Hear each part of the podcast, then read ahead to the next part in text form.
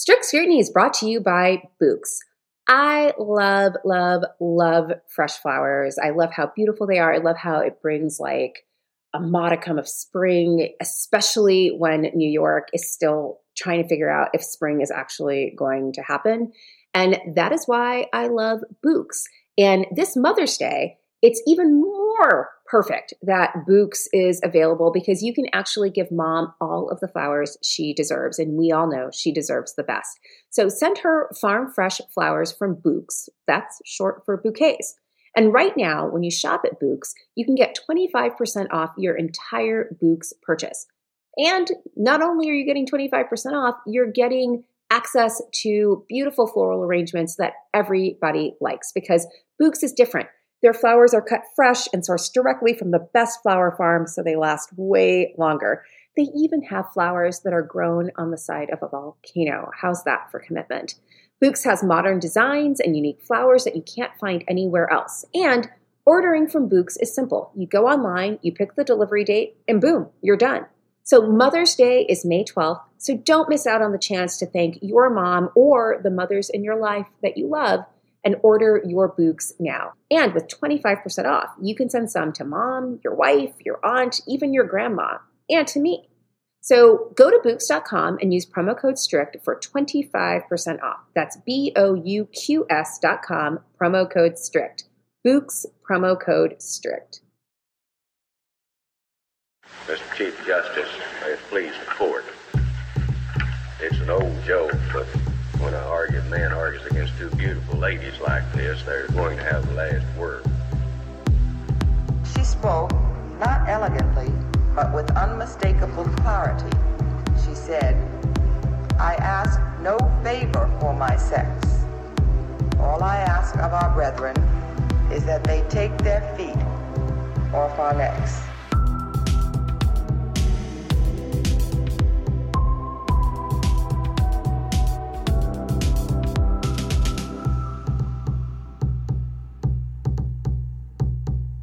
Hello, and welcome back to Strict Scrutiny, your podcast for the last few weeks about efforts to hold Donald Trump accountable via judicial processes. But more generally, we are your podcast about the Supreme Court and the legal culture that surrounds it. And we are still your hosts. I'm Leah Littman. I'm Kate Shaw. And I'm Melissa Murray. And today we have updates on several of the cases against Donald Trump. And once we've covered those, give us a few moments, we will look ahead to the arguments that the court will hear this week and some of the big arguments that the court will hear the following week. And then after we've done that, we will have a healthy dose of court culture to get you up to speed on all of the things that have been happening in all of the other court. So buckle up, listeners. It's going to be a fun and rollicking ride. And just for a little bit more detail on what we have in store, that court culture segment at the end of the episode is going to involve first the good, the bad, the ugly happening in state courts. We're going to cover Pennsylvania, Hawaii, Florida, and Wisconsin, some important LGBT rights cases percolating in the Sixth Circuit the latest antics out of the Fifth Circuit on things like qualified immunity, federal sovereignty at the border, labor rights, and more. And at the very end of this episode, we're going to have a guest segment about some things you can do to get involved if you're amped up about state courts in particular. But before we get to all of that, as Melissa just mentioned, we have some updates on some of the Trump cases. So let's turn to those now. All right, so listeners, we have some updates related to Donald Trump's suit for immunity in the DC federal court case that's related to January 6th.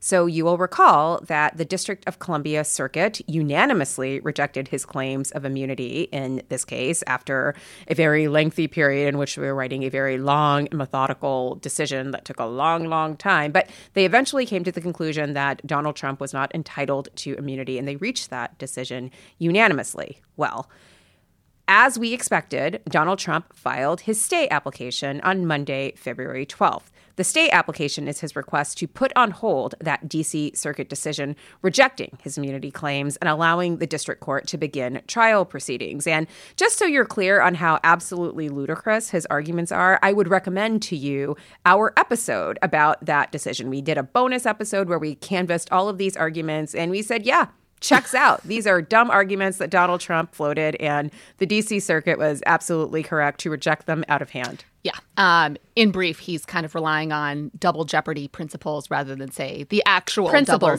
double, jeopardy clause. But, anyways. Um, Consistent with form, true to form, Donald Trump's request of the US Supreme Court was also quite audacious. So he is seeking not just a stay pending him seeking certiorari in the US Supreme Court, but a stay that would allow his team to first seek en banc review, i.e., review before the entire DC Circuit before he chooses to seek cert in the Supreme Court. So it's not just stay in the DC Circuit. That would mandate. take a lot of time. Exactly, exactly. Might be the plan here. Um, so, you know, he's not just asking for a stay of the DC Circuit mandate, but kind of modifying their decision and in a way that would allow him to prolong and push off a trial for potentially quite a long time time. And his reasons for asking for this are kind of rather transparently to get some delay. So in his brief, he wrote, quote, he, that is Trump, is the leading candidate for president in 2024. Footnote, not exactly sure that's true, but, you know, put that to the side. Continue. Quote, conducting a months long criminal trial of President Trump at the height of election season will radically disrupt President Trump's ability to campaign against President Biden, which appears to be the whole point of the special counsel's persistent demands for expedition, end quote. He's saying, right, I, I would like delay, and he is imputing bad motives to special counsel Jack Smith when this entire motion is a delay tactic. It's almost like he never wants to get to a trial where a jury will get to weigh in on whether he committed crimes. Why would that be? hard hard to speculate. Hmm. It's almost like he thinks he is above the law. And, you know, in that vein Or that a jury might actually convict him. Right. And since he And that would be a real issue. All polling does seem to suggest that voters actually might care if someone's con- been convicted. yeah. Bad. Yeah. So mm-hmm. in this vein, he also writes, quote, without immunity from criminal prosecution, the presidency as we know it will cease to exist, end quote. An interesting observation, given that the president has never enjoyed immunity from criminal prosecution. It is really Trump's arguments that would fundamentally change the presidency as we know it and basically create a law free zone where anyone who holds the office of the president can kind of do whatever they want that has some tangential connection to their office and do some crimes in the process. Right. So that's what he's asking. And when it got Trump's filing, this stay application, the Supreme Court requested a response from special counsel Jack Smith by Tuesday, February 20th. So that was the deadline. It was like a little over a week following the initial stay application. But Smith got his homework done very, very early. He filed his response just two days later on February 14th. So happy Valentine's Day, SCOTUS. And as expected, that filing by Smith's office, and in particular by criminal law expert Michael Dreeben, who used to be in the SG's office and then was in private practice and then has come back into government to join Smith's team. So in his response, he urged the court to deny the stay request. And the filing really did try to focus on, you know, what Leah and Melissa were just talking about, kind of like what's really at stake here. So the filing reminds the court that at issue are alleged acts that, quote, strike at the heart of our democracy. That's what is being charged. The filing also emphasized that on any fair application of the standards for granting a stay, the stay just has to be denied. Trump does not have a fair likelihood of succeeding in his novel immunity arguments. You're only supposed to get a stay if you have a fair chance of succeeding on the merits of your argument. It is also the case that the public interest is clearly in having this trial happen so that a jury can decide whether Trump is guilty of trying to overturn the results of a presidential election. And public interest is also an important factor in deciding whether to grant a requested stay. First, the response says do not grant the stay, but it also says if the court does decide that Trump's arguments do need to be reviewed, that the court treat this filing as a cert petition. So it not give him another opportunity to file a petition for certiorari. No, that it treat this application as a cert petition, that it grant it, and that it consider the case on a wildly expedited schedule. And specifically, the Smith filing says the government proposes a schedule that would permit argument in March of 2024, consistent with the court's expedition of other cases meriting such treatment including, I think, conspicuously the 14th Amendment case the court heard argued last week.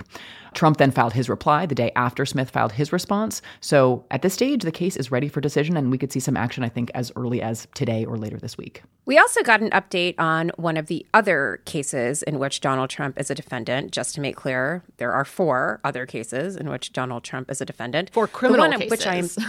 Yes, I'm sorry. Correct. Thank you, Leah. Um, wild times. Wild times, and clarification is often needed. Um, I am referring, of course, to the New York State case that involves the Manhattan DA's office prosecution of Donald Trump for falsifying business records in conjunction with efforts to perpetrate election fraud or to violate campaign finance laws. The trial judge in that case, Justice Juan Merchan, announced that proceedings in the trial will begin on March 25th with jury selection. And that means that the New York case is likely to be the first of these four criminal cases to actually get to a trial. And again, I think that is really significant. Um, one of these cases is going to get to trial, and this one going first is likely to wind up in an actual verdict. And this particular jury verdict, if it is a conviction, is one that Donald Trump, even if he is elected president, really can't do much about. He cannot pardon himself because this is a state conviction, and he's not going to be able to dispatch the Department of Justice to get rid of this prosecution or to interrupt it in any way.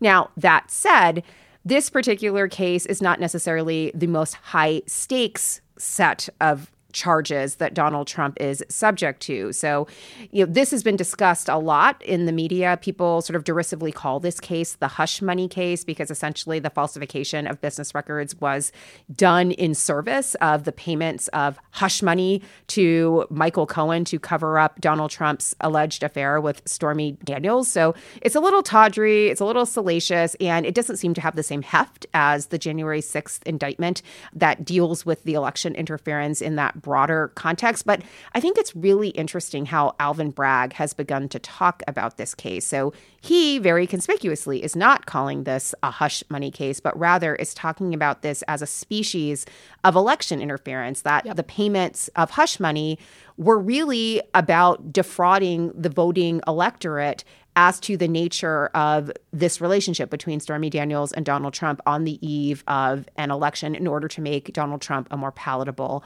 political candidate. So I think that's really important. Um, Judge Merchan seems like he is ready to move. When it became clear that the January 6th trial was not going to start on March 4th, as predicted, he kind of slid in there and said, Well, we're ready to go. We can pick a jury and we can do this. So seems that there's you know, some coordination going on, or at the very least, these judges are watching each other and the proceedings. There was also a request from Donald Trump's lawyers to change the venue on the view that Donald Trump cannot get a fair trial in Manhattan, where of every four voters, three is a Democrat. And Justice Merchan kind of beat that back very handily, saying, you know, this case is well known. It is a subject of national inquiry. So you might as well just stick to Manhattan. So that change of venue request was denied. So, if you would like greater insight into the different procedural decisions that paved the way for this case to proceed to trial first, as well as the nature of the New York charges and how they relate to election interference, then cannot recommend highly enough Melissa Murray's forthcoming book with Andrew Weissmann, The Trump Indictments, the historic charging documents with commentary. Um, it includes all of the indictments in one place, together with commentary explaining, again, the basis for the charges, the relevant state laws and federal laws and their context that will help you kind of understand the nature of all of these cases. And in some ways, it's fitting that the New York case is going first because, as you talk about in the book, Melissa, like this is criminal activity that kind of preceded the presidency and, you know, began right at the start of his holding the office. And so here we are. It's like an amuse bouche right. of crime. Exactly. Really? Like exactly. Just a little sampling to get you started. Um, of course, the really meaty indictments that everyone is sort of really preoccupied with are these election interference indictments related to January 6th. And that, of course, is the Jack Smith federal indictment, but also the Fani Willis state level indictment in Georgia, where there are a number of different charges, including Georgia RICO charges. So, like racketeering and corrupt organization influencing charges.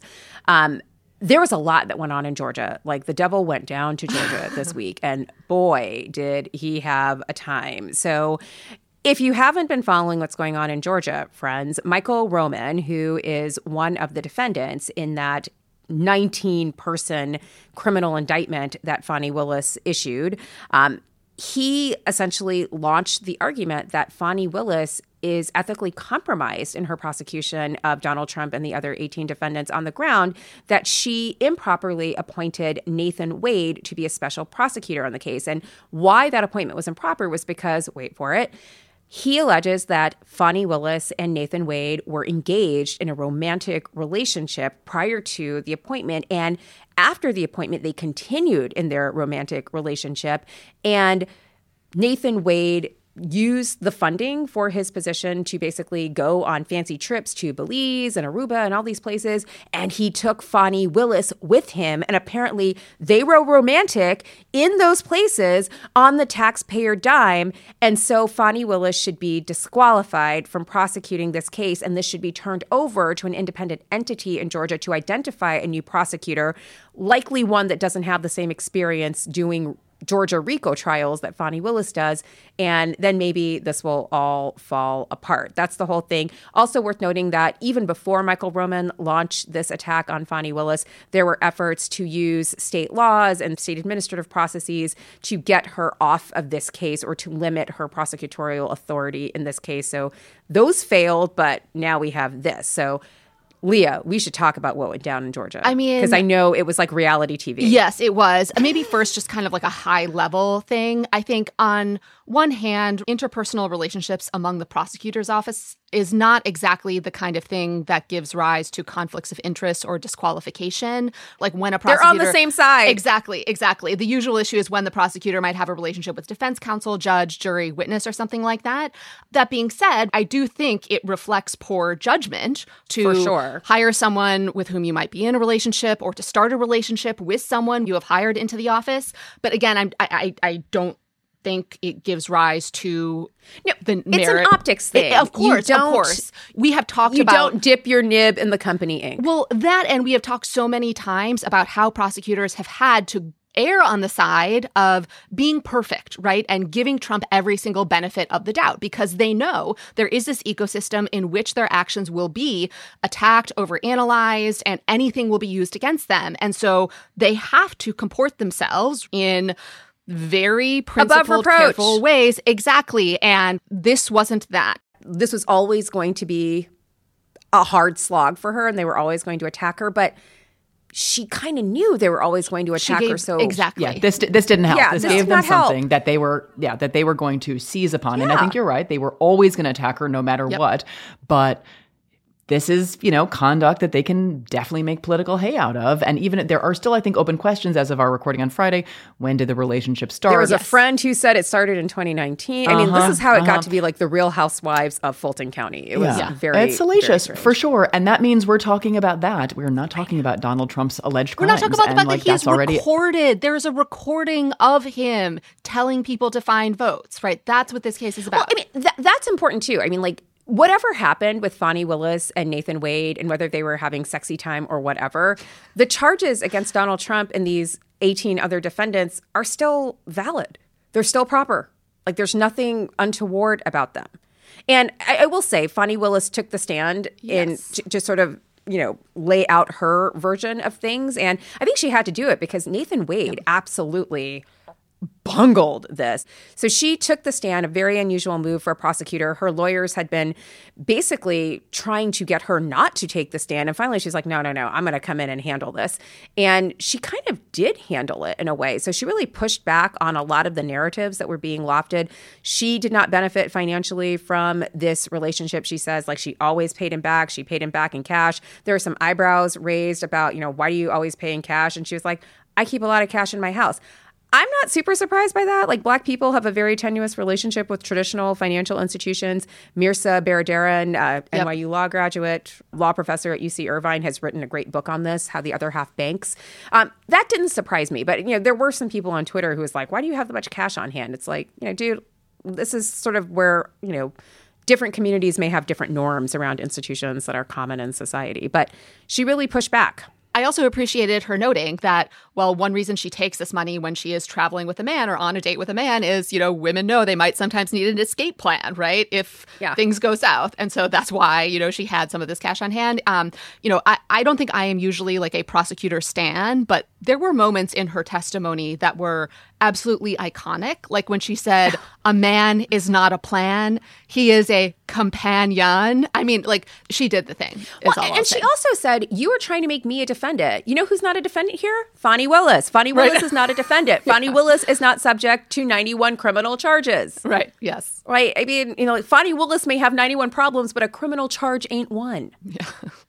while we were recording, we got an update on the Trump civil case, um, or at least one of the Trump civil cases, and that is the one brought by Tish James that seeks various remedies from Donald Trump and people in his circle and the Trump organization for Did fraud. we conjure this? Because we did just say, like, we're only talking about the criminal cases. And then you said, but what about the civil cases? And I said, no, no, you're right. We're just talking about the criminal case. I think we made this happen. You know, it's a very strong Maybe we are Tish witches. James. Well, the- Did you did you just sit and think hard about three hundred and fifty million? I declassified it with my mind first. and then I was like, I conjured it. and now everybody else gets to know about it. Mm-hmm. Yeah, well, Well, so that was really the starting point. So the decision by Justice Engoron uh, orders over $350 million in damages. But I think the figure will actually be even higher than that because it also orders the various defendants to pay interests on those funds dating back a few years. And that could push it to over $400 million. Um, the decision did not actually give Attorney General James everything she asked for, but that's still a huge amount of money. And when you add that to the Carroll verdict, I think we're about to find out a lot about Donald Trump's finances. Like, where is the money? Is he going to have it? Where is it going to come from, etc. Um, I think we may also find out the like why campaigns are so important and fundraising is so important. Yeah. and taking over the RNC is so important. Yeah. That too. Oh my gosh. Yeah. Um so the decision bars Donald Trump from leading his organization and serving as an officer for 3 years but not forever. Um, the decision also notably reversed the court's earlier corporate death penalty, that is, his order dissolving forcibly the Trump organization. Other penalties were imposed on Trump's two adult sons, Don Jr. and Eric, as well as officers of the Trump organization. Um, the decision also noted that the Trump family's, quote, complete lack of contrition and remorse borders on pathological. So we'll Accurate probably dot have more- right. we'll Probably have more to say about this ruling. Um, but again, that was kind of breaking news during our recording. What are we going to conjure A man next is week, not ladies? a plan. This man is definitely not a uh, plan. Justice Engoron can. All right. Roses are Yeah. red, violets are blue. I have a judgment. How about you? Do you have $350 million? Do you?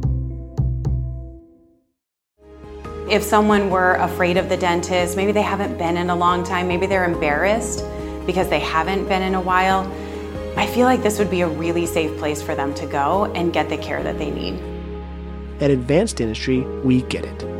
If you've been avoiding the dentist because of fear, worry, or just not wanting to be judged, if you want to learn how IV sedation can change your life, visit nofeardentist.com.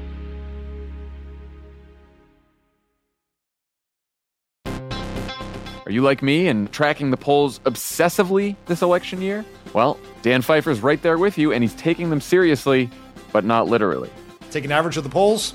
Don't forget about any one poll. And the thing that we try to tell everyone in every episode of this podcast is a poll that has Biden up to and a poll that has Biden down to. They all tell you the exact same thing, which is this is a very, very close race. The goal of this podcast is to help people understand polling and freak out about it just a little bit less. Explore the latest polls, what they actually mean, and whether or not it's time to hit the panic button.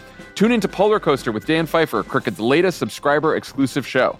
To get access, subscribe to our Friends of the Pod community only at crooked.com slash friends.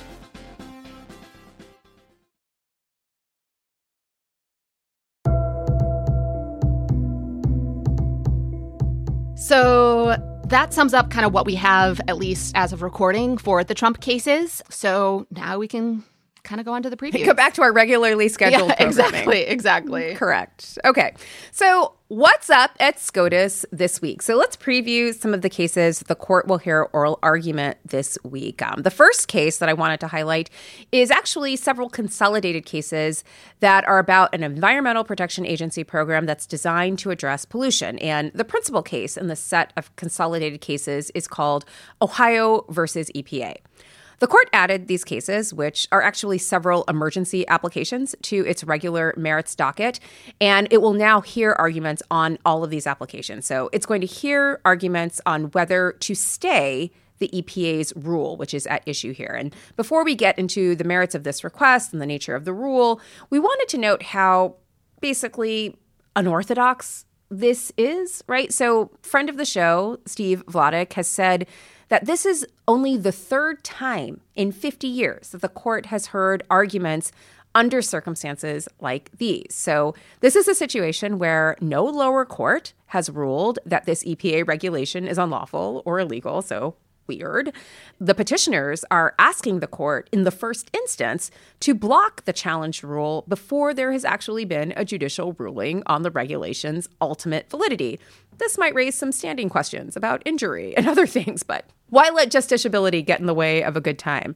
Um, and so, again, while we think it is a good thing that the court is deigning to hear arguments on this quite audacious request and didn't just grant the requested stay application without argument, we shouldn't lose sight of the fact that this is still a really unorthodox and even audacious request here. Um, even with an argument, this is not how things are typically done. You don't challenge a ruling before the ruling has been judged to be impermissible or permissible. So there we are. Yeah. But on the merits, which it seems like the court is interested in diving into, the cases involve an EPA rule about smog and air pollution, and the rule is known as the Good Neighbor Rule. And it's called that because the rule is about precautions that upwind states have to take in order to protect downwind states. Um, I kind of wanted to call it the Pumbaa Rule, you know, like, and it hurt that my friends never stood downwind. No, nothing. my kids would love that. So the core issue is simple, you know, protecting us from breathing in pollution and also protecting the planet from the sort of pollution that is a huge contributor to the climate crisis. But this simple issue involves a really complicated regulatory backdrop and litigation history.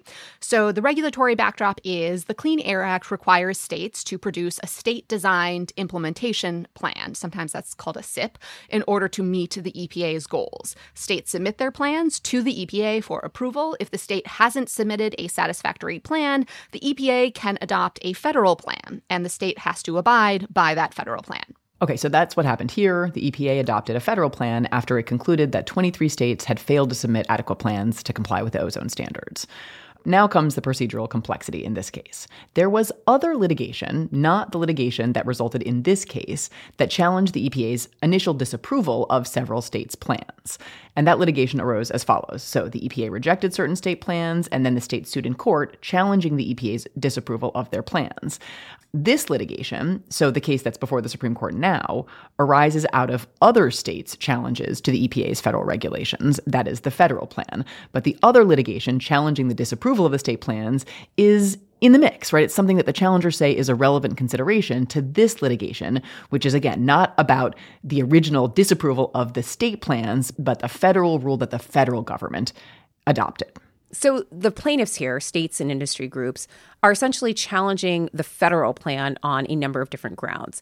Some of their arguments against the federal plan relate to the challenges to the EPA's disapproval of the state implementation plan. So, specifically, they say that the fact that courts have invalidated the EPA's disapproval of the state plans, i.e., the stuff that happened in the other litigation, means that the federal plan at issue in this litigation is invalid though the courts invalidated the EPA's disapproval of those other state plans after the federal plan was created. But the EPA also concedes that it can't apply its new federal rule to the states that successfully challenged the EPA's rejections of their plans because the new rule depends on the EPA's prior determination that the state plans were invalid. So, if you're catching the gist of this, all to say that it's kind of a mess. So the messy part really is about the interaction between the earlier conclusions about state plans and how that litigation interacts with this litigation. But there are also a set of kind of cleaner, although bad, freestanding arguments, right? Independent challenges to the EPA's federal rule that aren't about the disapproval of state plans. So basically, these plaintiffs say that the EPA didn't adequately consider a bunch of stuff costs or compliance timelines, the amount of permissible emissions, regulation of both power plants and non electricity generating unit emissions, and basically basically that the EPA used a different and new methodology to evaluate plans. So we have a bunch of swirling, complicated arguments, a bunch of more familiar arguments that the usual plaintiffs always trot out every time the EPA tries to do any significant regulation uh, to protect our lungs and the planet. And in general, given the court's recent track record on environmental regulation, it's hard to feel super optimistic about this case. So think about cases like West Virginia versus EPA, which we've talked about. That's the Clean Power Plan case. Sackett versus EPA, which is about uh, the Clean Water Act, Utility Air Regulation Group. That's a case that we haven't really talked about, but another environmental environmental case. So, so I think that like the one takeaway from recent litigation is that the single greatest threat to planet Earth right now is the conservative supermajority of the Supreme Court. So I guess please, please prove us wrong, justices. Ah, uh, Kate, again, your optimism is just so sweet. Sam Alito's like, burn it down. I mean, Kate, this case basically is like blank versus EPA. Like the EPA is going to lose. like like all the minutes we just spent explaining yeah. the like the the complex sort of background litigation regulatory totally unnecessary. All you needed to know was the caption. Yeah. Sam alito's like i got a blank space and i'll write your name ohio. Yep. So while the court is essentially making it unsafe for climate justice and environmental safety it may actually turn a corner and make things a little better for consumer and civil plaintiffs' rights. So there's another case on tap for this sitting, and it's called Bissonnette versus LePage Bakeries Park. And the issue in this case is who exactly is exempt from the Federal Arbitration Act? And for those of you who don't know, the Federal Arbitration Act is a law that makes it very difficult for individuals to challenge arbitration agreements. So, and again, we're all subject to arbitration agreements, whether we know it or not. Sometimes when you click through for Apple or whatever, or any number of different consumer kind of contracts, you are actually subjecting yourself to arbitration as the method of adjudication for any claims that might later arise. And it's very difficult for individuals to challenge the nature of those arbitration agreements. Under the FAA, contracts of employment of seamen, railroad employees, or any other class of workers engaged in foreign or interstate commerce are not subject to the Federal Arbitration Act. And there has been a ton of litigation about what the any other class of workers language means. In this case, the Second Circuit said that in order to be a class of workers engaged in foreign or interstate commerce, the workers had to be in what the Second Circuit called the transportation industry. That's in addition to being, you know, involved in foreign or interstate commerce. The plaintiffs here are commercial truck drivers who haul goods for Flowers Foods, which manufactures Wonder Bread. And the Second Circuit said, no, they're in the food industry, not the transportation industry. This is quite a white bread interpretation, I have to say. So, while the Supreme Court has been pretty into expansive readings of the Federal Arbitration Act, what the Second Circuit did here seems more than a little inconsistent with the Supreme Court's prior cases on this exemption. So, we could be headed for another rare win for plaintiffs in a Federal Arbitration Act case. And we should note that the lawyer arguing for the plaintiffs in this case, Jennifer Bennett at Gupta Wessler, is the lawyer behind several of those other recent wins as well. So, we'll kind of set the stage for this. The Supreme Court's earliest decision on this exemption known as Circuit City, the court said the exemption applied to, quote, employment of transportation workers, end quote, not to workers in a particular industry. Then, one of the more recent cases in New Prime versus Oliveira, which is one of Jennifer Bennett's wins, the court, in a unanimous opinion by Justice Gorsuch, said the exemption applies to independent contractors as well as employees. And we wanted to play some clips of Bennett's stellar argument in New Prime that helped secure this win. So here's one illustrating her mastery of the history and context of the Federal Arbitration Act, showing she really knows how to speak the justice's language.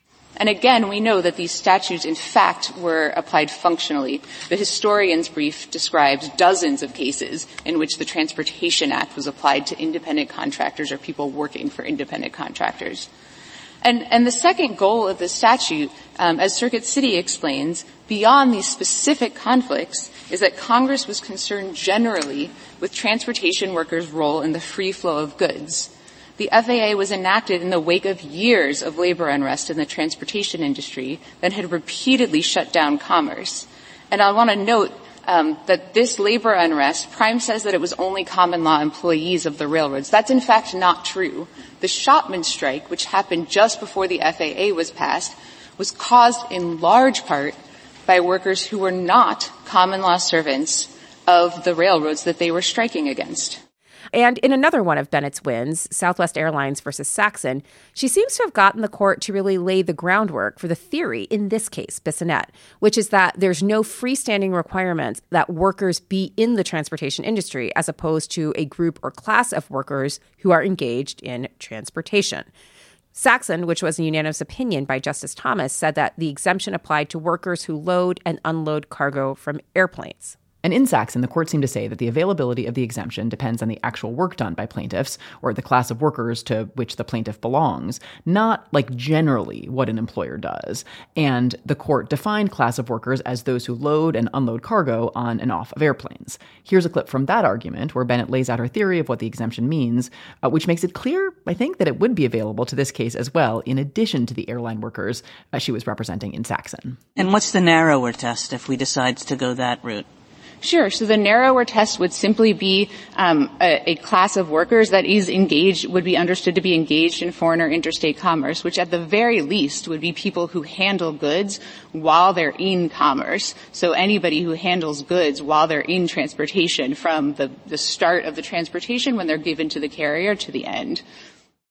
So we look forward to hearing Jennifer Bennett's argument in this case, we should note that what's especially impressive about her wins in the cases we just talked about, New Prime and Saxon, is that she won both cases as the respondent, that is, as the person who had already won in the lower courts. That's additionally impressive because the Supreme Court often takes cases in part because they think the lower court messed up. So when you're a respondent, that is, you're defending a win below, it's sometimes an uphill battle, but she pulled it off in both of those cases. Another case we wanted to briefly mention that's on deck for this week is Corner Post Inc. versus Board of Governors of the Fed.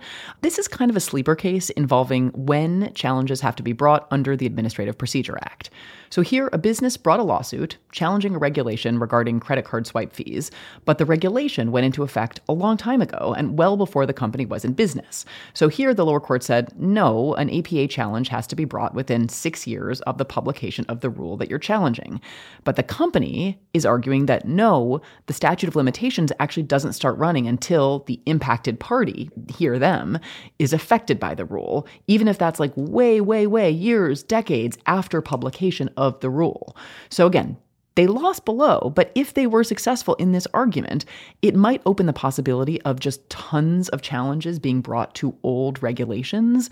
So I think not so much because of this particular credit card regulation, but more broadly for the ability to challenge regulations writ large. We're going to keep a close eye on this argument and then ultimately the opinion in this case. So the court is also going to be hearing two big cases next week, and we will talk about these cases in depth when we recap the arguments, but we did want to put them on your radar because they are both really huge. And one is a significant gun case, though it is not a Second Amendment case, about a federal restriction on what are called bump stocks. So this case is Garland versus Cargill, and it involves a challenge to the Bureau of Alcohol, Tobacco, and Firearms interpretation of federal law that restricts machine guns. And ATF said that machine guns include bump stocks, which are devices that convert a semi automatic rifle into something that can fire many, many, many, many, many more bullets more quickly. And bump stocks were used in the mass shooting in Las Vegas,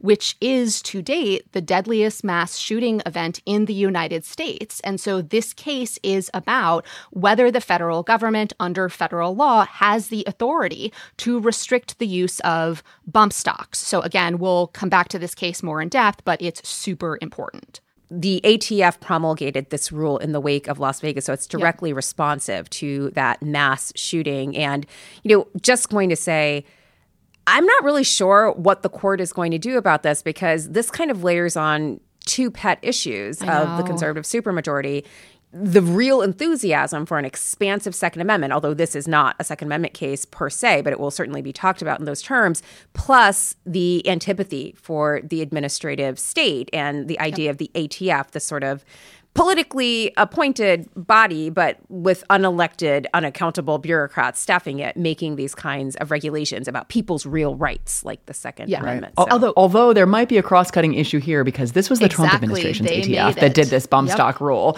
so that could potentially cut across. You know, it cut their their hostility is obviously disproportionate. This is going to be an interesting argument, yeah. I think. Yeah.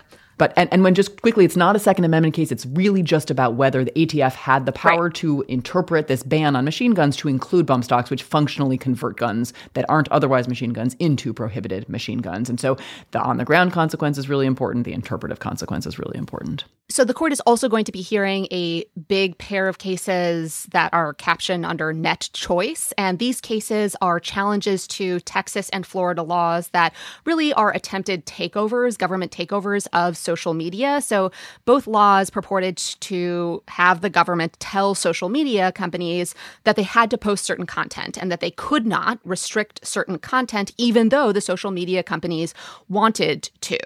Um, so the cases are about whether such laws violate the social media company's First Amendment rights. Um, the court had previously stayed a lower court decision that had allowed one of these laws to go into effect. I think that's a pretty good indication that the court is likely to find these laws invalid. Um, should also note that pairing up in the cases challenging these laws, we have both Solicitor General Elizabeth Prelogar as well as Paul Clement arguing that these laws violate the First Amendment. So that combined with the court's previous ruling, I think the court will end up ruling against these laws. But again, we will turn to the arguments about them once the argument actually happens in the cases.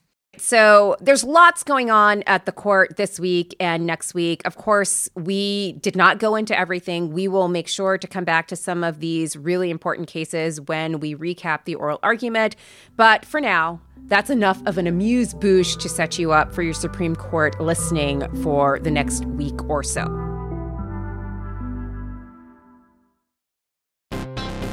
Are you like me and tracking the polls obsessively this election year? Well, Dan Pfeiffer's right there with you, and he's taking them seriously, but not literally. Take an average of the polls. Don't forget about any one poll. And the thing that we try to tell everyone in every episode of this podcast is a poll that has Biden up to and a poll that has Biden down to. They all tell you the exact same thing, which is this is a very, very close race. The goal of this podcast is to help people understand polling and freak out about it just a little bit less. Explore the latest polls, what they actually mean, and whether or not it's time to hit the panic button. Tune into Polar Coaster with Dan Pfeiffer, Crooked's latest subscriber exclusive show.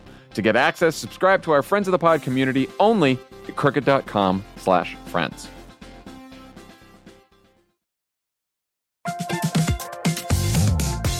Guys, it's been a rough year going to get rougher, and you deserve a little treat for not going insane yet. You could head to the local tiki bar and tell the bartender, do your worst. But we have a better idea for you, which is pick out something from the Crooked store. The store is stocked with tons of new merch. It's perfect for the spring. And classics like the friend of the pod tees that you'll be wearing long into the next administration or the next fascist dictatorship, depending on how things go. Pick up a new tee for the warm weather ahead, a mug that'll remind you to stay involved this election year, or a hat celebrating your favorite pod. Go to crooked.com slash store to shop.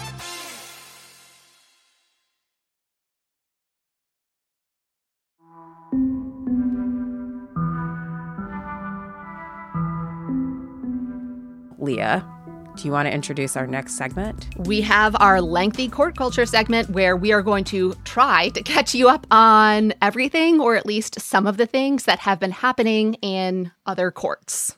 So, this is the good, the bad, and the ugly of state courts. But first up, the good news. Um, don't worry, we will have plenty of time to get into the bad news.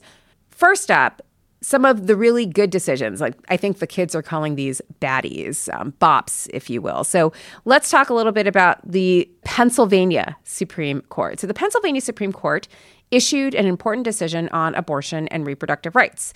The case involved the state's ban on Medicaid funds to cover abortion. Medicaid is the federal program that provides health care to indigent individuals, and at the federal level, Medicaid funds cannot be used to fund abortions, and a number of states have followed by also limiting the use of their state Medicaid funds for abortion and other reproductive services. The Pennsylvania Supreme Court did not invalidate that ban, but they did issue an important ruling that will shape how courts assess the challenge to the Medicaid restriction. The Pennsylvania Supreme Court said that the legal challenge to the Medicaid restrictions on abortion were governed by a very demanding standard of review, one that requires the state to come forward with a really important reason for restricting the use of state funds for abortion and to show that other methods of achieving its goals would not suffice. So the justices on the court offered different reasons for why courts have to look closely at the Medicaid restriction um, and essentially require the state to really prove that the restriction is valid and necessary. So a plurality held, and this is really important, that abortion is a fundamental right under the state constitution's right to privacy. But it was a plurality, not a majority. So there are five justices, actually only five justices on the court now. But when the case comes back, depending on how the Pennsylvania state Supreme Court elections go, that plurality opinion could become a holding of the court. This is one of the many reasons to double down on state and local elections, including for courts. You can make an enormous difference and very, very quickly. In 2025, three Pennsylvania Supreme Court justices will each be on the ballot for an up or down retention vote. And that is in addition to the vacant seats to which additional justices will be appointed. So by the time this gets back to the Pennsylvania Supreme Court, if the elections go in a direction that those favoring reproductive rights would like, there may be more justices on this court who will be poised to make what is now plurality ruling a ruling of an actual majority. And when the case comes back, a majority of the court could also maybe hold that abortion bans discriminate on the basis of sex under the state constitution's Equal Rights Amendment. That was also reasoning offered in this case. Um, and that amendment prohibits discrimination on the basis of sex. And in that portion of the opinion, the court cited our own Melissa Murray's work. So that too could become an opinion of the court depending on what happens in November. This should be the campaign slogan Make Melissa Murray's work and views the law, right? Everyone can get around that. that. Everyone can it get will, around It will that. turn them out. Exactly. Yep. Exactly. Make the law great again. yes, exactly. um, so we assume that this Pennsylvania decision simply follows ineluctably from Sam Alito's suggestion in Dobbs that we return this issue to the states. Uh, you can hear Melissa's giggle because, of course, Pennsylvania came back with cool, abortion is a fundamental right and abortion restrictions discriminate on the basis of sex, to which we can only imagine Sam Alito saying, not like that. Um, we wanted to uh, give a tip of the hat to a listener for suggesting this imagined dialogue, though in our minds it's very real, between Sam Alito and the state of Pennsylvania. Pennsylvania's gotten too woke for its own good, according to Sam Alito. We also wanted to highlight this, not just because these developments in Pennsylvania are cool, but because many of you have asked us um, in emails, sliding into our DMs, whatever, about the impact of the Equal Rights Amendment. So, some of you have asked if we pass the Equal Rights Amendment, would that be a way of limiting draconian abortion bans? And, you know, we've been a little equivocal on this because, you know, we noted that the 14th Amendment, for example, was really limited by a conservative Supreme Court. And we posited that if the Equal Rights Amendment was to be ratified and made part of the Constitution, there are open questions about the ratification process at this point. Um, you know, this Supreme Court might not be the most amenable to a broad interpretation of an ERA. But we've also noted that the federal government and the federal constitution isn't the only entity that can think about equal rights and amending a charter to include more robust protections for equal rights. And indeed, many state constitutions have their own ERAs, and many more are incorporating ERAs into their constitutional text. And here's the real output we're seeing this at the state level, and it's really important. And again, a, a, real way to preserve abortion rights in a landscape where abortion is becoming increasingly inaccessible. Yeah. But only if you have the right composition of state high courts, right? right? Like that is the big takeaway. Yeah, just to bring this home, right? This makes the upcoming Pennsylvania State Supreme Court elections all the more important. Last year's race for a vacancy on the court saw $20 million in spending. So the race in 2025 is probably going to be even bigger. And now is the time to start getting involved. And speaking of big, important, and in this case, really, really good state high court decisions, we wanted to highlight a decision that's really notable and really important from the Hawaii Supreme Court. So, the Aloha State, opinion, and ju- it's full of aloha. full of aloha. We are just plotting our return and have been really since we left. Here's another reason to be really excited about what is happening in Hawaii, and that is that Justice Eddins issued an opinion concluding that under the Hawaii Constitution, and specifically the Second Amendment to the Hawaii Constitution, there's no state constitutional right to carry firearms in public.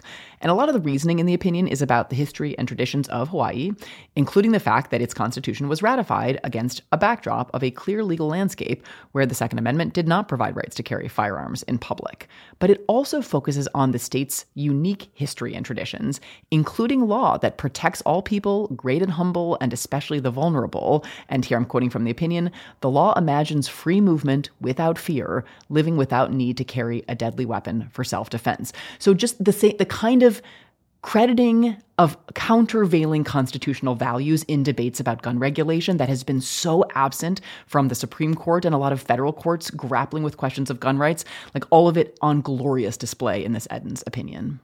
Yeah. Um, and it's especially, I think, meaningful to be recognizing this history in the wake of yet another mass shooting event in the country, you know, at the Kansas City Super Bowl parade commemorating the Kansas City Chiefs. Um, and this opinion by Justice Eddins also quotes former Chief Justice Warren Burger's statement, which we have played before on this podcast, um, that the very idea that the Second Amendment protects an individual right is, quote, one of the greatest pieces of fraud, I repeat, the word fraud, on the American public by special interest groups that I've ever seen in my lifetime, end quote. Justice Eddins also quotes another piece by Melissa Murray, her keynote lecture that appears in the Houston Law Review, Children of Men, the Roberts Court's Jurisprudence of Masculinity. So once again, state courts, people make Melissa Murray's views the law. Make the law great again. I don't think I've ever been cited next to Warren Burger. It's feels illicit and thrilling, honestly. This is the aloha, Aloha, spirit. yes. Uh, if you and Warren Burger are on the same page, like what does that make the current U.S. Supreme I mean, Court? good question. These are these are the questions. All right, so that's all the good slash baddie states that we have to talk about. Now let's really get into the bad news, the bad news bears states. And first up is the Sunshine State, Florida. Florida, as you know, is one of the states that may consider a ballot initiative that would protect reproductive freedom in state law and in the state constitution in the wake of Dobbs. And this is especially important because Florida has been an access point and a haven for reproductive rights and access to abortion in a geographic region that has very quickly become a reproductive rights desert in the wake of Dobbs. And Florida's potential consideration of this reproductive rights ballot initiative is part of a pattern of using state law and state constitutions to protect abortion rights in the wake of Dobbs. We've already seen this successfully happen in Michigan and Ohio and Kansas and elsewhere. And it may be, we still have to see how signatures are gathered, but there may be similar ballot initiatives on the ballot in up to 14 states this coming November. So, this is an effort that is happening in many, many states. Not every state, because not every state allows it, but in most states where this is possible, there are people on the ground gathering signatures and trying to make it happen. But What's happening in Florida is this really troubling development that mirrors a troubling pattern we have seen emerge elsewhere as voters have tried to use real democracy to add protections for reproductive freedoms to state constitutions.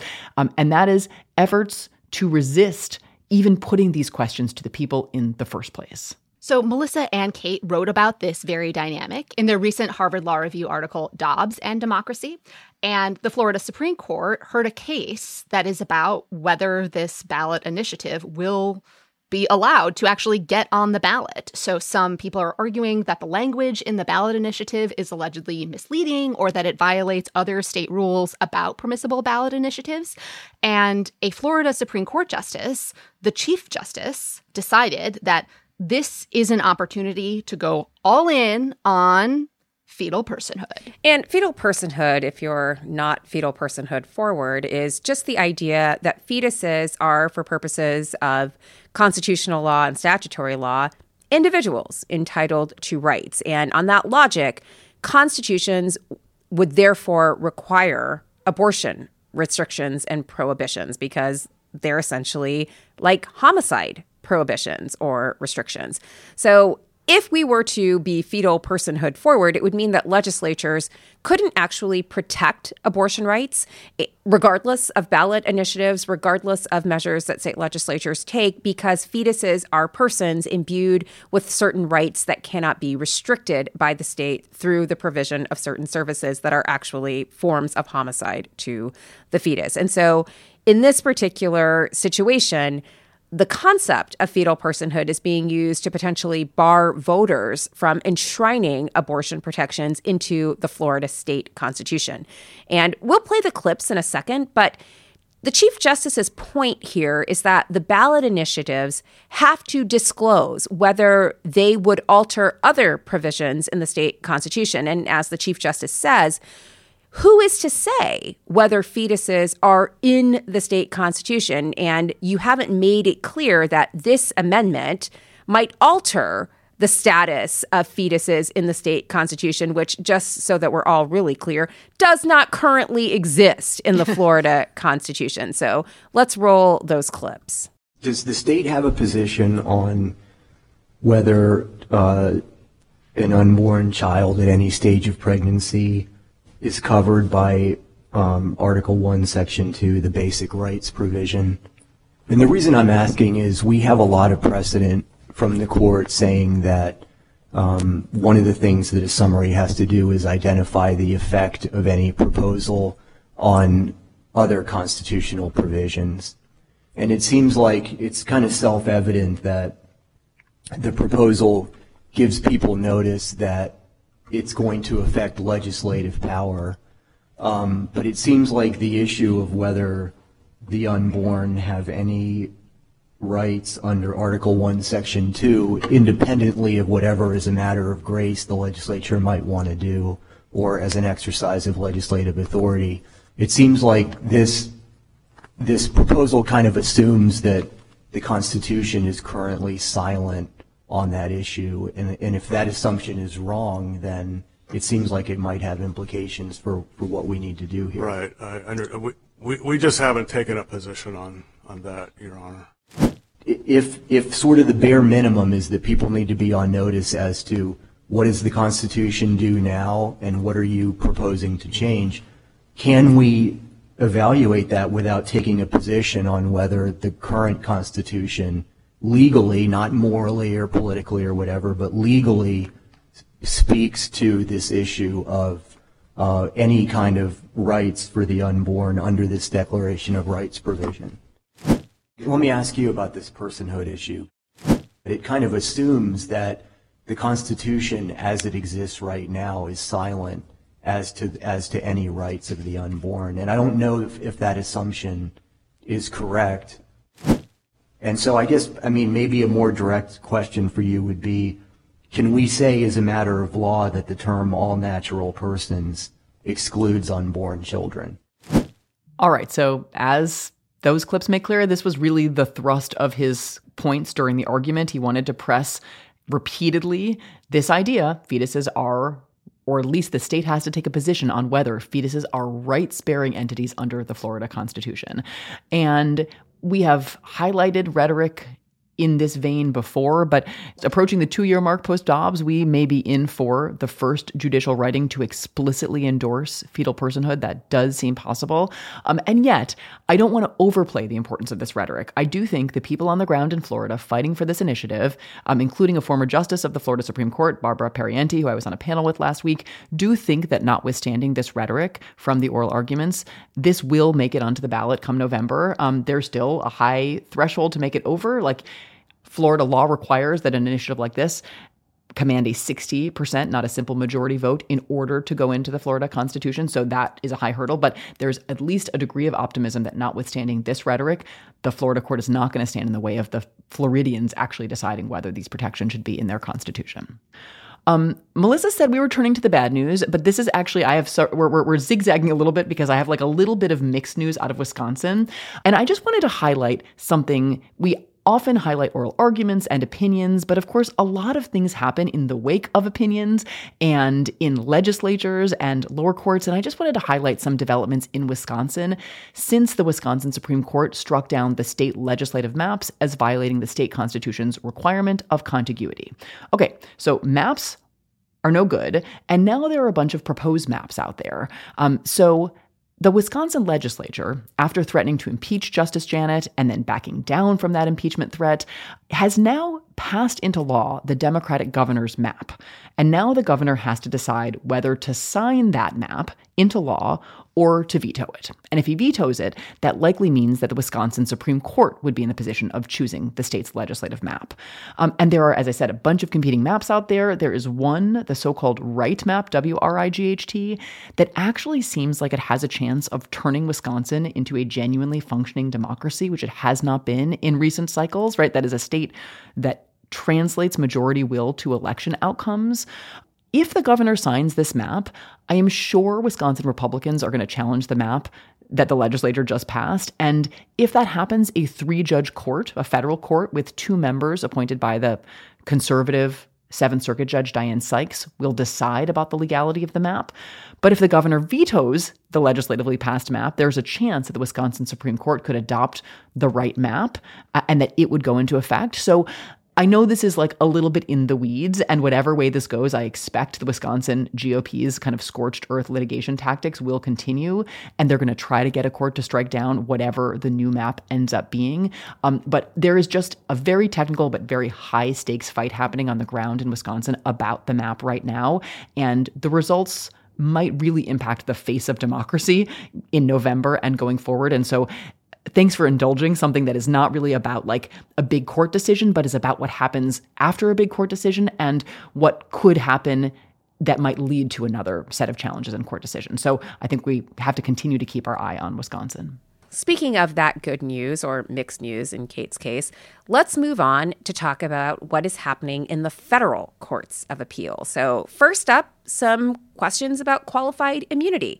And these questions come from one of the circuit courts that is a traditional favorite in this segment, court culture, and that, of course, is the Fifth Circuit. Wait, one of or the favorite? Well, I mean, favorite is a I can't strong imagine word. there's Kate. any other. Comes up a lot. Don't know that it's a favorite. It is the most frequent guest in this portion of the show, the Fifth Circuit. I think. I it think is. that's definitely right. Definitely, but not necessarily a friend of the pod. No, Fa- favorite was probably the wrong word. hasn't reached that status just yet. Um, so, a few weeks ago, the Fifth Circuit issued an en banc decision, meaning all active judges participated in Villarreal versus City of Laredo. The case involves the apparently very difficult legal question of can the police arrest you for posting non public, emotionally damaging information online? Okay, so here are the facts. Villarreal posted on Facebook the name and occupation of a U.S. Border Patrol employee who jumped off a public overpass um, and reported this as a suicide, which she corroborated with a local police officer. She also posted video feed of a fatal traffic accident, including the name of the deceased person. Uh, she had also corroborated that information with a local police officer. And then she ended up arrested under a state law that made it a crime to solicit information not yet officially made public for some benefit.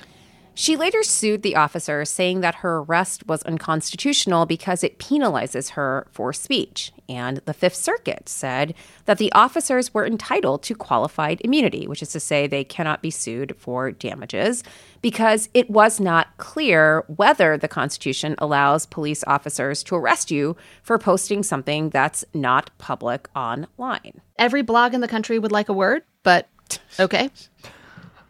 This is what the Fifth Circuit said. We need not speculate whether Section 39.06c allegedly violates the First Amendment as applied to citizen journalists who solicit and receive non public information. No controlling precedent gave the defendants fair notice that their conduct or this statute violates the Constitution facially or as applied to Villarreal. So the Fifth Circuit, just like to distill this, is so pro free speech. Remember, some judges announced they wouldn't hire law clerks from schools they considered insufficiently protective of speech. They are so pro free speech that they will allow you to be arrested for your speech. Good times. and again, in that can't stop, won't stop vibe that the Fifth Circuit is known for, it continues on its hustle elsewhere. We have previously covered the Supreme Court stay of the Fifth Circuit decision that allowed Texas to obstruct federal immigration officers who are attempting to do federal enforcement at the border. But that's not the only case in which at least a few judges on the Fifth Circuit are, shall we say, playing footsie with the idea that Texas can be kind of secession curious, secession forward, and interfere with federal sovereignty at the border. So the Fifth Circuit initially voted en banc 13 to 5 to temporarily halt a judge's plans for trial in the U.S. suit against Texas over border buoys in the Rio Grande River. Texas had put in border markers, but it's not allowed to do that. It's, it's not allowed to set up obstacles in federal waters at the border. Or maybe they are, says the Fifth Circuit. Oral arguments in this case are expected in May 2024. But ultimately, the Fifth Circuit voted en banc to allow this trial to proceed while they hear this case en banc. And five Fifth Circuit judges dissented from that ruling, allowing the case to proceed to trial. And in that dissent, they embraced Texas's theory that Texas is facing a quote invasion at the border of unauthorized migrants, and that Texas can therefore take over the border from the federal government. So the judges who joined this ruling were judges Ho, Smith, Engelhardt, Duncan, and Oldham, and they wrote, quote, this case is about the fundamental right of self defense. But is it enumerated? Is it in the text of the Constitution? I would like to know. No, it's implicit in the concept of ordered Mm. liberty and history and tradition. that Texas yeah. can nullify the federal government and federal officers' enforcement of federal law. So the Fifth Circuit, you know, we're not done. We're not even close to done with the Fifth Circuit. Nope. So in a previous episode, we talked about the SpaceX challenge, basically to the entirety of the edifice of labor law that the NLRB, the federal agency that enforces the labor law, um, that SpaceX filed in Texas District Court.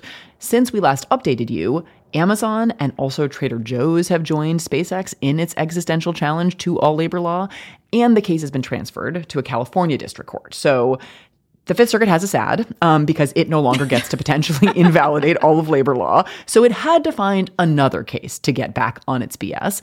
And we do, again, this is a little bit like Wisconsin. Some of this stuff is in the weeds, but it's really, really important to be aware of what's happening in the lower federal courts, not just because that affects what happens at the Supreme Court, but the lower courts, and in particular, the Fifth Circuit right now, this is the legal milieu that's now part of American life, and they're doing crazy, crazy stuff. Okay, so the case arises out of a labor dispute. During negotiations with the union, the employer made a last, best, and final offer, and one of the terms of that last, best, and final offer gave the employer the authority to make certain layoffs.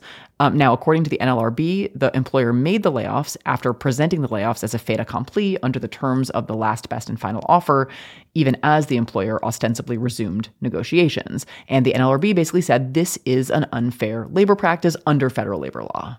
And here, the Fifth Circuit is pretty sure that all of this is the union's fault, in that the union left the employer no choice. Here's one judge of the Fifth Circuit expressing that view. The judge refers to the last best and final offer as the LFBO. I don't understand how we can even, even if we wanted to uh, entertain any of this stuff, it strikes me that we are bound to say there is no evidence of any fruitful negotiations prior to the implementation of Article 30 in the LBFO. And so the entire case hinges on whether they complied with Article 30 of the LBFO. In plain English, this is a judge essentially saying that negotiations weren't going anywhere, so the employer could just do what the employer declared it wanted to do in its offer. So, yeah. And the judges were really giving the NLRB lawyer a hard time. So, here's another clip. It did not notify the union at all. It waited till this 30 day deadline. Well, you know, when you keep losing money at that rate, I mean, everybody ought to be preparing their bailouts. But Well, fair enough. leave Your Honor. aside common sense. They did get 30 days' notice. The union got 30 days' notice, and it didn't do anything. Well, that's not true, Your Honor. So Well, the- uh, on basically August 20th, So, the Fifth Circuit's version of truthiness is apparently just basically true. The basically true is the standard. It's good enough for government work, I guess. And it's especially fine when you're placing the blame on unions and workers. So, nothing to see here, folks. Indeed. Now that I am in the safe space that is California, I thought we could talk some about my home circuit in the Sixth Circuit. That's the Court of Appeals that covers the area where I live, Michigan, as well as Ohio, Tennessee, and Kentucky. Um, and it is not a Court of Appeals to sleep on. So, the Sixth Circuit recently heard several big LGBTQ rights cases that could make their way to the U.S. Supreme Court pretty soon. One of those cases involves a challenge to one of the rash of state laws trying to ban drag performances, um, this one out of Tennessee. So, the Tennessee law at issue here bans a bunch of drag performances. Um, a district court, and specifically a judge appointed by Donald Trump, invalidated the law, finding it overbroad, which it clearly is, um, and the state appealed that ruling. The state here is saying the drag performers don't have standing to challenge the law. It's kind of a confusing argument, but they seem to be saying that maybe the law wouldn't apply to these drag performances, or the law somehow is inexplicably just limited to locations where children would be allowed to see the performances, even though that is not in the law itself. Um, but in addition to the standing argument, they are also saying that the law is constitutional, maybe with some court added limitations to solve different problems with the law. We wanted to highlight a quick summary of some of the problems with the law that emerged in the oral argument, where Melissa Stewart, a recent law school graduate and one of the lawyers representing the drag performers, explained why all of this is such a blunderbuss effort and kind of sweeps a lot of protected speech under the table and is therefore unconstitutional. So here's a clip.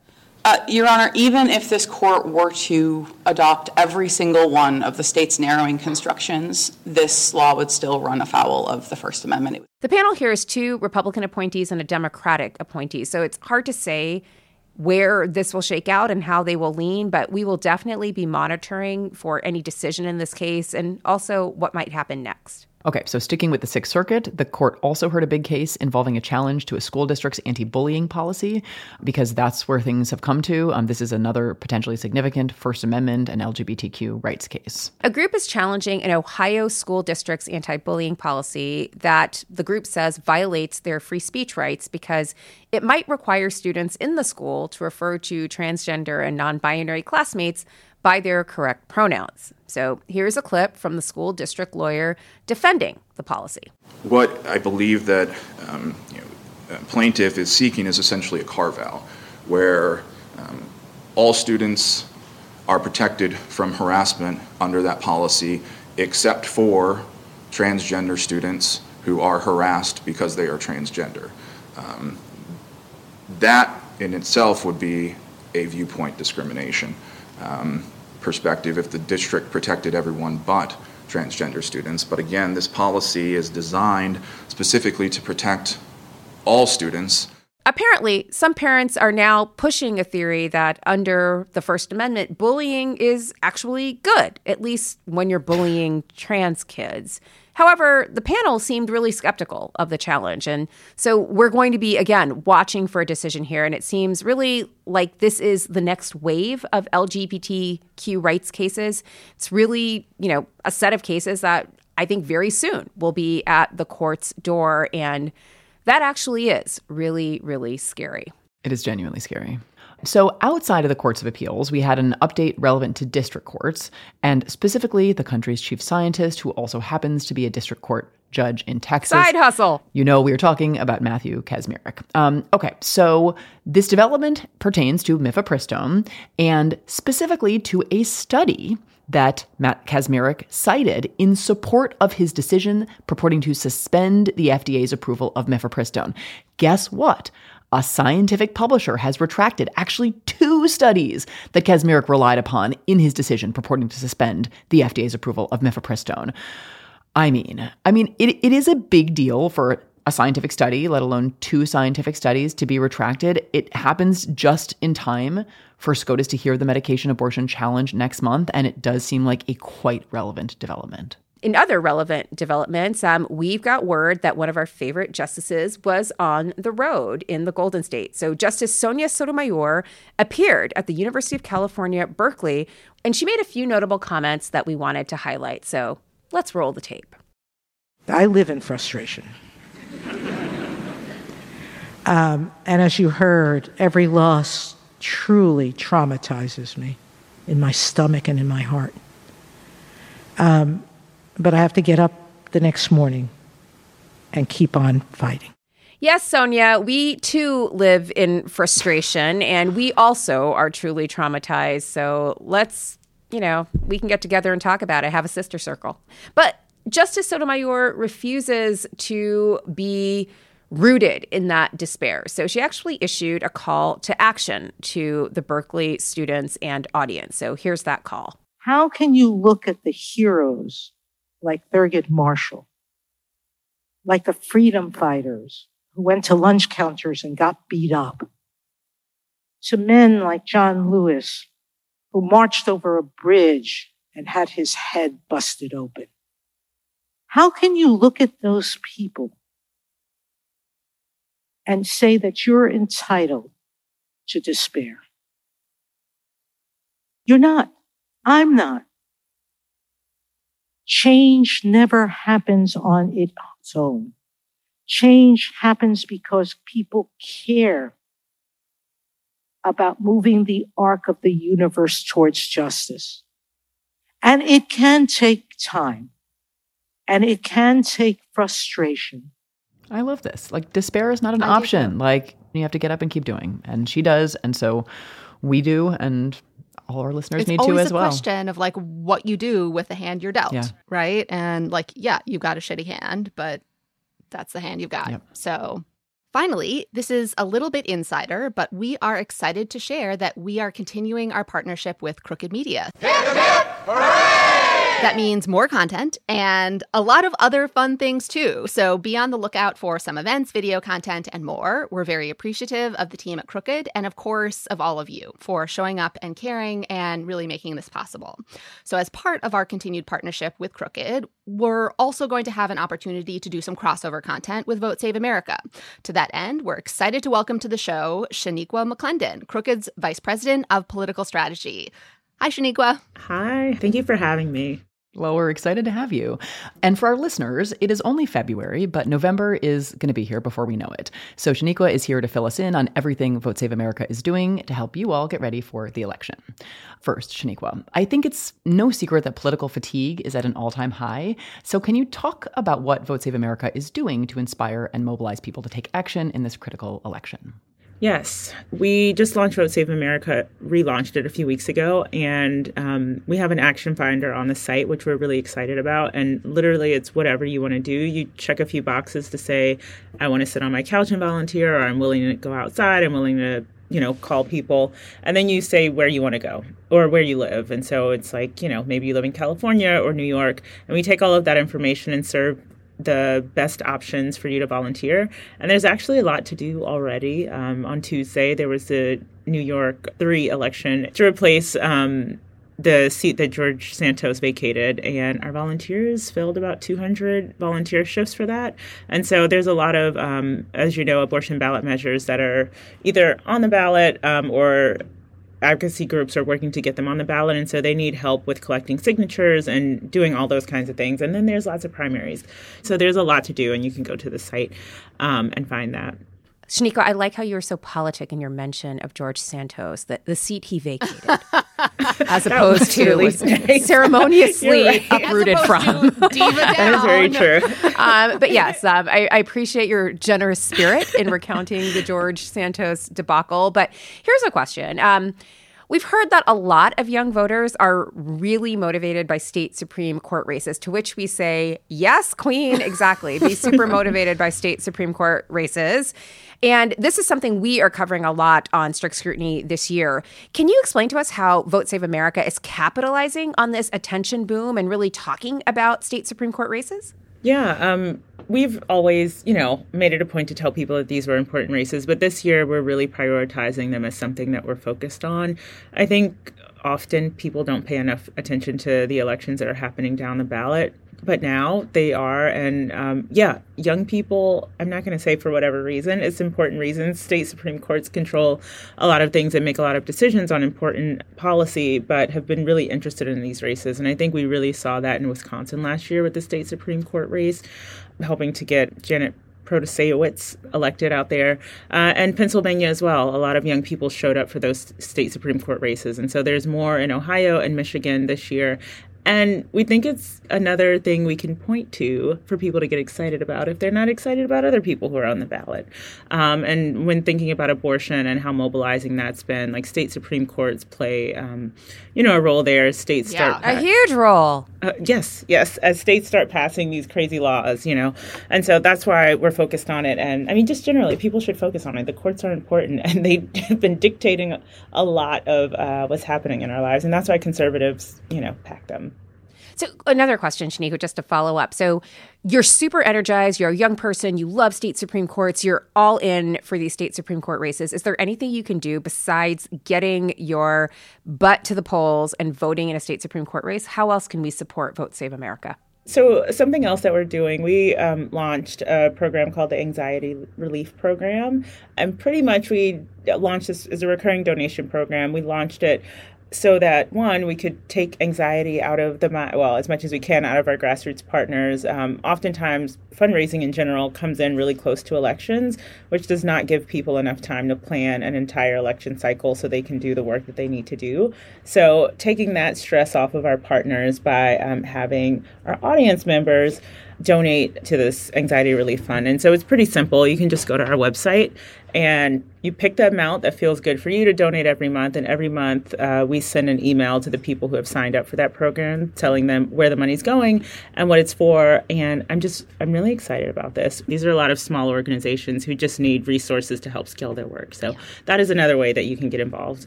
It's like a crock pot, right? Basically, you just set it and forget it. You just Yeah. set an amount that you're going to donate on a monthly basis and you just let it ride. Yeah. And, And then, then- democracy is saved. Exactly. You wake up I the day it. after election day and you know what you did. And it really is a huge help to enable that kind of like long term planning. I know that mm-hmm. kind of strategy is part of what made a huge difference in shifting the composition in the Wisconsin Supreme Court is encouraging people Yep. to get involved early to allow the party and candidates to plan, you know, over the Yeah. long run how they were going to do what they ended up doing. So, Yeah. yeah. Shaniqua, thank you so much for joining us and letting listeners know how they can get involved this year. Thank you. Thank you for having me. Just to emphasize what Shaniqua just said, Vote Save America just launched a new initiative to help streamline uh, your political giving for the year. That's the Anxiety Relief Program. Just donate what you can each month, and Vote Save America will take care of distributing 100% of your dollars where they're needed the most. So far, over 500 recurring donors have joined the program and trusted Vote Save America to make their dollar go further. But there's still a long way to go. So head to votesaveamerica.com to sign up now. This was paid for by Vote Save America, votesaveamerica.com, not authorized by any candidate or candidates committee. Strict Scrutiny is a Crooked Media production, hosted and executive produced by Leah Littman, me, Melissa Murray, and Kate Shaw. It's produced and edited by Melody Rowell, with audio support from Kyle Seglin and Charlotte Landis, and music by Eddie Cooper. We get production support from Madeline Herringer and Ari Schwartz. And if you haven't already, be sure to subscribe to Strict Scrutiny in your favorite podcast app so you never miss an episode. And if you want to help other people find the show, please rate and review us. It really helps. In a year as divisive as 2024, there's a lot to disagree about. But something we can all get behind is Jon Stewart's second term as host of The Daily Show. The late night legend returns to the Comedy Central mainstay to share hilarious satirical takes on entertainment, politics, and so much more. The Daily Show, Ears Edition podcast offers daily episodes fine tuned for your ears, along with the biggest headlines, exclusive extended interviews, and more. So listen to The Daily Show, Ears Edition, wherever you get your podcasts.